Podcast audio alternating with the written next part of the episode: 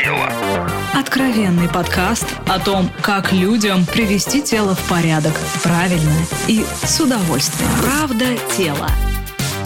Здравствуйте, это подкаст «Правда тела», где мы стараемся максимально честно говорить, что же такое норма для наших тел и как о них правильно заботиться в разных обстоятельствах, например, в условиях ковида. Меня зовут Илья Переседов, я журналист, и вместе с Натальей Лосевой мы сегодня поговорим о том, а как правильно построить свое питание при ковиде и после него.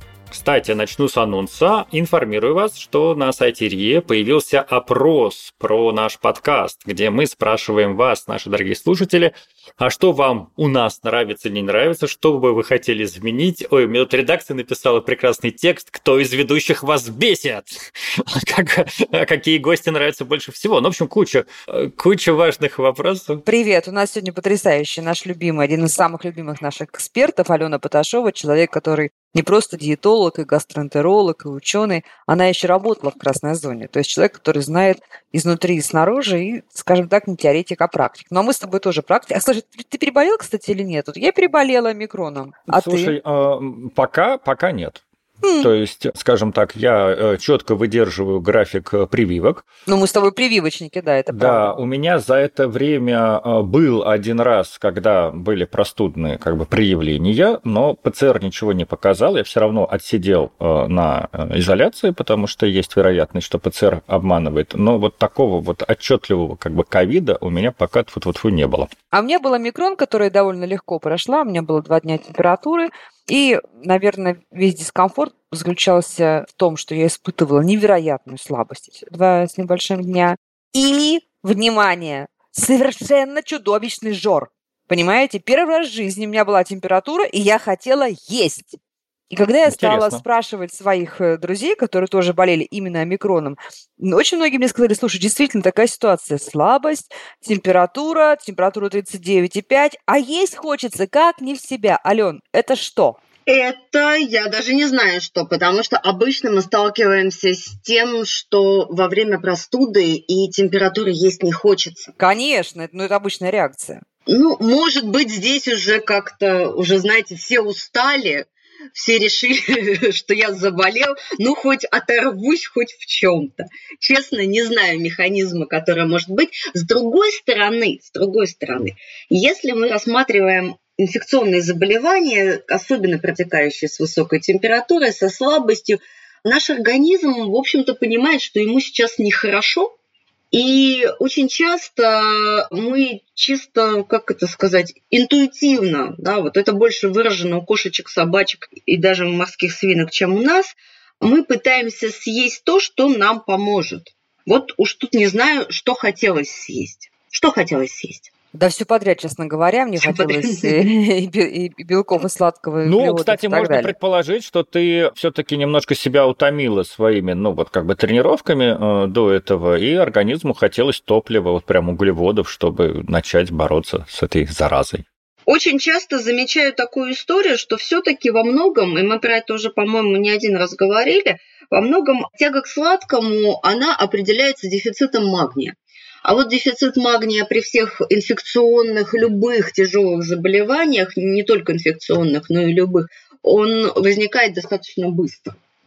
То есть М, это может может быть, быть, и вот Может такой быть. вот э, Мгм. на самом деле достаточно з- заметный э, дефицит магния, который мог возникнуть. Хорошо, ну давайте пойдем теперь по порядку. Вот э, напоминаю, мы рефреном в наших программах повторяем, что ковид достаточно серьезная, опасная штука. И теперь давайте к этой теме подойдем с точки зрения рациона. Вот если человек заболел ковидом, а, но пока еще, ну, и, и надеемся, всего а, в легкой форме, потому что если это будет тяжелая форма, его увезут в больницу и будут уже кормить там, чем, как бы, чем надо. Дома, у себя, в ситуации ковида, нужно как-то корректировать свой рацион, делать на чем-то акцент.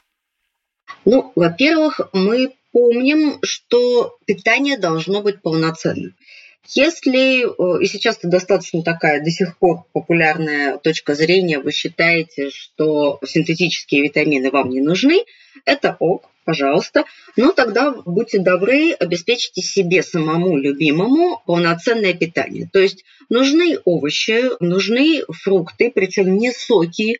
Нельзя сказать, что стакан сока, тем более сока из пакетика, это вот полноценное яблоко или апельсин тогда нужно будет есть яблоки, апельсины, нужно есть обязательно зеленые овощи, это то, что вот как раз нам восполнит дефицит витаминов и того самого магния. Почему зеленые? Магний, с точки зрения вот то, о чем мы говорим, да, он содержится в естественной среде в хлорофиле. А хлорофилл, как мы знаем, это пигмент зеленого цвета. Там как раз вот в одной молекуле хлорофилла 4 атома магния. Очень такая понятная история, что если что-то имеет темно-зеленый цвет из съедобного, то, скорее всего, это хлорофилл, очень редко что-то другое. Значит, там действительно много магния, причем такого хорошего биодоступного. Это маленький такой пункт, который тоже о, имеет значение. Плюс при ковиде, по счастью, при омикроне не так, а вот при дельте мы столкнулись о, с этой историей достаточно серьезно, возникают проблемы со стулом. И они бывают в обе стороны, так сказать. Значит, в той ситуации, когда начинают преобладать запоры, когда начинает возникать вздутие, да, употребление клетчатки, которая содержится во всяких салатах, в овощах, оно способствует тому, чтобы кишечник продолжал работать хорошо, да, продолжал работать правильно и регулярно, что для нашего кишечника самая важная история. Поэтому овощи нужны. У нас большая проблема. Я не знаю, мы, по-моему, с вами на эту тему не говорили, но есть очень интересная теория, которая подразумевает сезонную смену рационов. Да? То есть то, uh-huh. что мы зимой с трудом едим овощи, потому что в нашей полосе, в нашем климате овощи зимой не водятся. У нас есть какие-то остатки там квашеной капусты, какие-то запасы, которые вот, например, уже к февралю обычно заканчиваются. И у нас исторически нет привычки есть овощи, несмотря на то, что они достаточно доступны сейчас. И сейчас, в общем-то, нет проблемы с тем, чтобы есть овощи. Ален, есть другая проблема, потому что, конечно, овощи зимой часто пластмассовые, а те овощи, которые, тот помидор, который пахнет помидором, он стоит все-таки для большинства семей не, не очень подъемно на каждый день. Но я вам могу сказать свой самый любимый в мире в жизни зимний салат. Ну? Вот я как человек, который на самом деле любит изыски, и я люблю готовить и делать разные сложные блюда. И мой самый любимый зимний салат – это квашеная капуста с небольшим количеством зеленого лука или чесночка, особенно если выходные, политая, знаете, таким нерафинированным, настоящим подсолнечным маслом. Да, я могу это есть. Картошечка это может быть лишним, но есть это в качестве гарнира, закуски самостоятельного блюда я могу всю зиму. Да, и скажите мне, что это бесполезная овощная еда. Ой, нет, это очень полезно. Очень полезно, правда же? Это mm-hmm. восхитительно полезная вещь. И лучше изысков. Более того, в западных странах там, где э, нет культуры квашения, это сейчас такой суперфуд, как для нас, например, семена чиа. Называется ферментированная фер, ферментация. Ферментация, да. да, это называется очень красивыми словами. Покупаются дорогие баночки, специальные устройства. Все, все, все вместо нашей обычной бочечки, которой квасится капусточка да, в которых капусточка квасится примерно круглогодично, постоянно туда подсыпается свеженькая, и там, там все, что только может быть полезного и замечательного.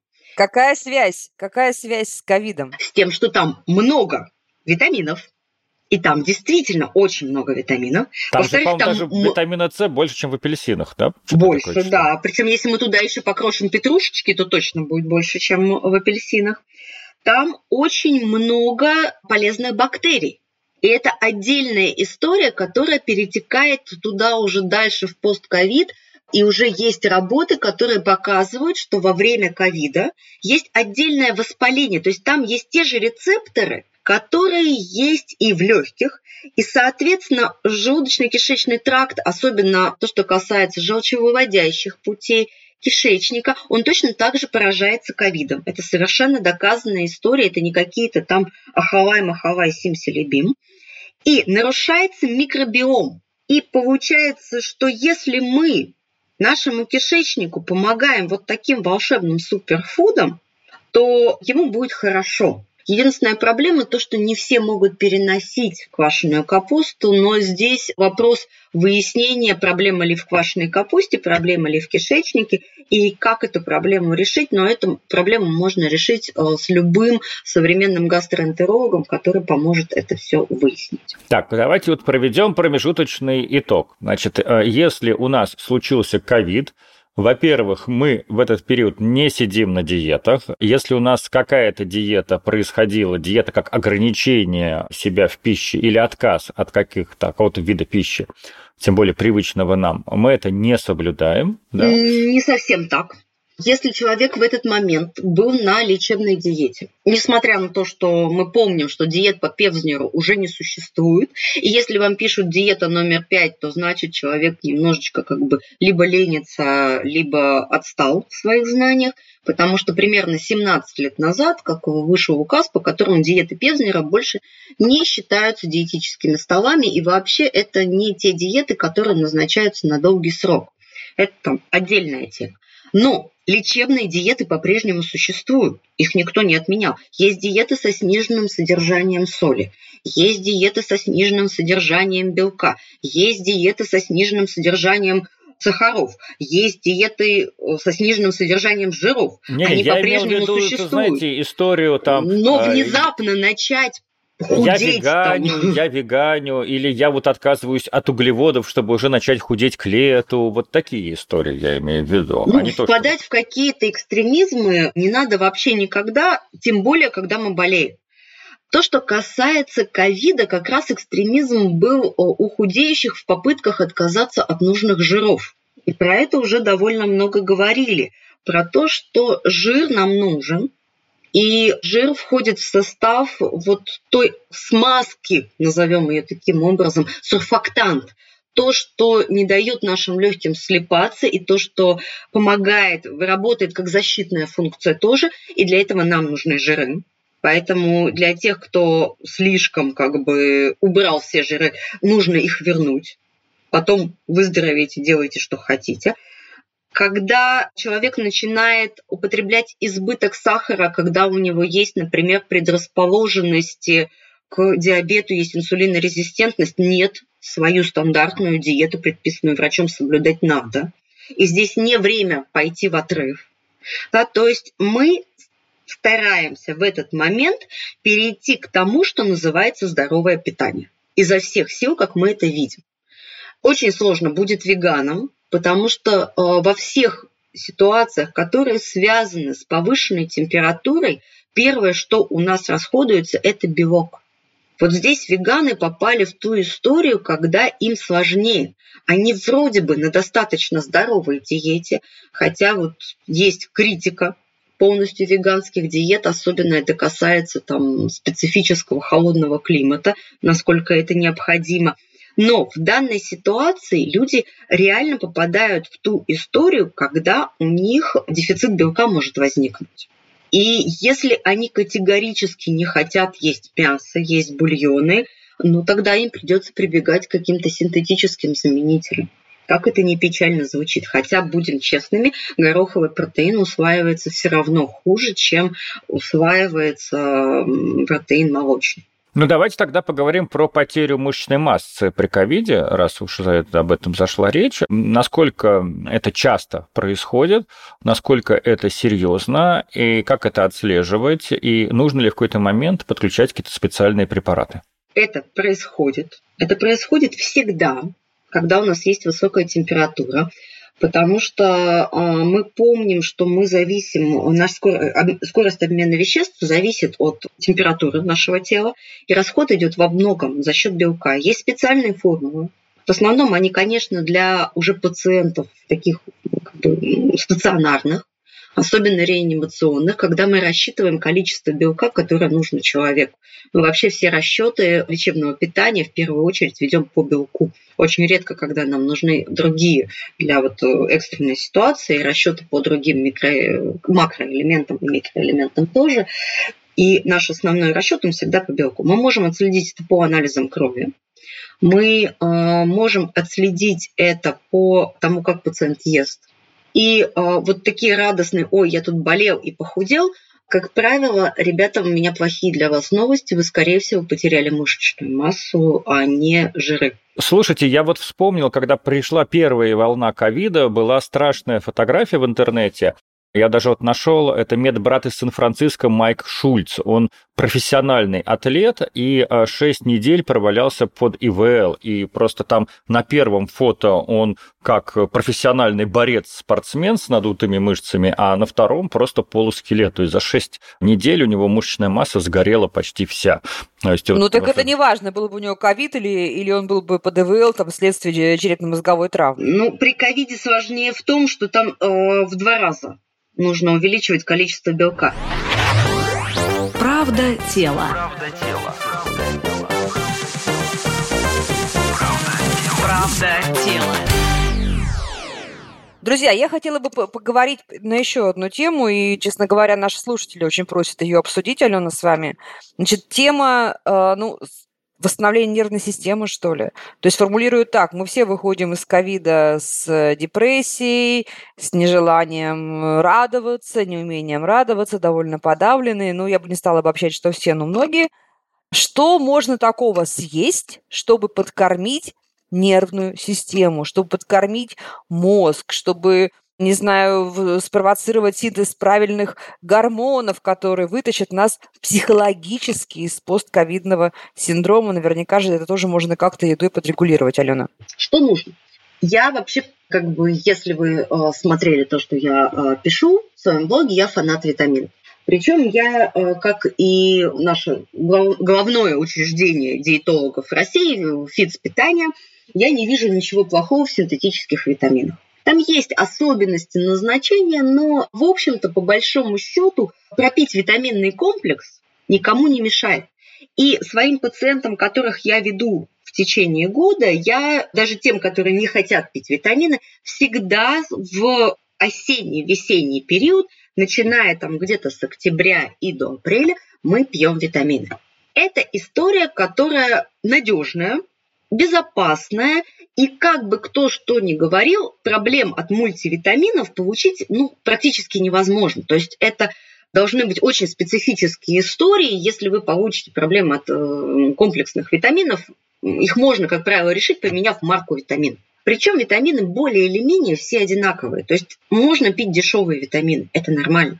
И наши там такие с советских времен еще известные дрожжи, все они по составу, по количеству, в общем-то, окей. То есть там, может быть, они не настолько наворочены, но если ваши финансы не позволяют, ну, пропейте что-то простое, купленное в аптеке. Что еще очень хорошо будет помогать для восстановления? Для восстановления, особенно нервной системы, и я вот здесь фанат, у меня есть несколько пунктиков, которые я считаю ну, важными для терапии пациентов, и это очень касается нервной системы, это магний. Это то, что очень сильно расходуется. Вот эта слабость, которую мы чувствуем, она в том числе очень часто за счет дефицита магния. Дефицит магния ну, многие женщины испытывают во время беременности. И вот та слабость, ту, ту невозможность заставить себя что-то делать, которая возникает у многих в какой-то момент беременности, она не только гормональная. Она в том числе и за счет того, что возникает дефицит магния очень часто. Поэтому либо темно-зеленые овощи, либо, ну уж купите таблетки. Их сейчас вариантов очень много. Можно и по рекламе в телевизоре пить их, ничего плохого нет. Магний только оксид не надо пить, а все остальное, пожалуйста, любые другие формы магния ничего вредного вам не принесут. Единственная история, аккуратно с дозами, потому что переборщив, вы получите немедленный эффект э, диареи. Что с едой? Что с едой? Как известно, да, для того, чтобы наши нервные волокна хорошо функционировали, им нужен жир. Жир, конечно же, как это не противно, лучше всего, чтобы это были не э, насыщенные жирные кислоты. Это может быть омега, это может быть оливковое масло. Жирная рыбка. Вот прекрасная вещь, да, жирная рыбка – великолепный продукт, который будет вам помогать. Вам также будут помогать продукты, для улучшения настроения и самочувствия, и это тоже очень важный момент, богатое триптофаном. Это вещество, которое является базой для создания э, наших ну, назовем их гормоны счастья, да, то, что все знают, серотонин, дофамин, они все синтезируются из вещества под названием триптофан. Этого вещества довольно много, например, в бананах. Такой хороший, легкий, прекрасный, универсальный перекус, который легко усваивается, который комфортен.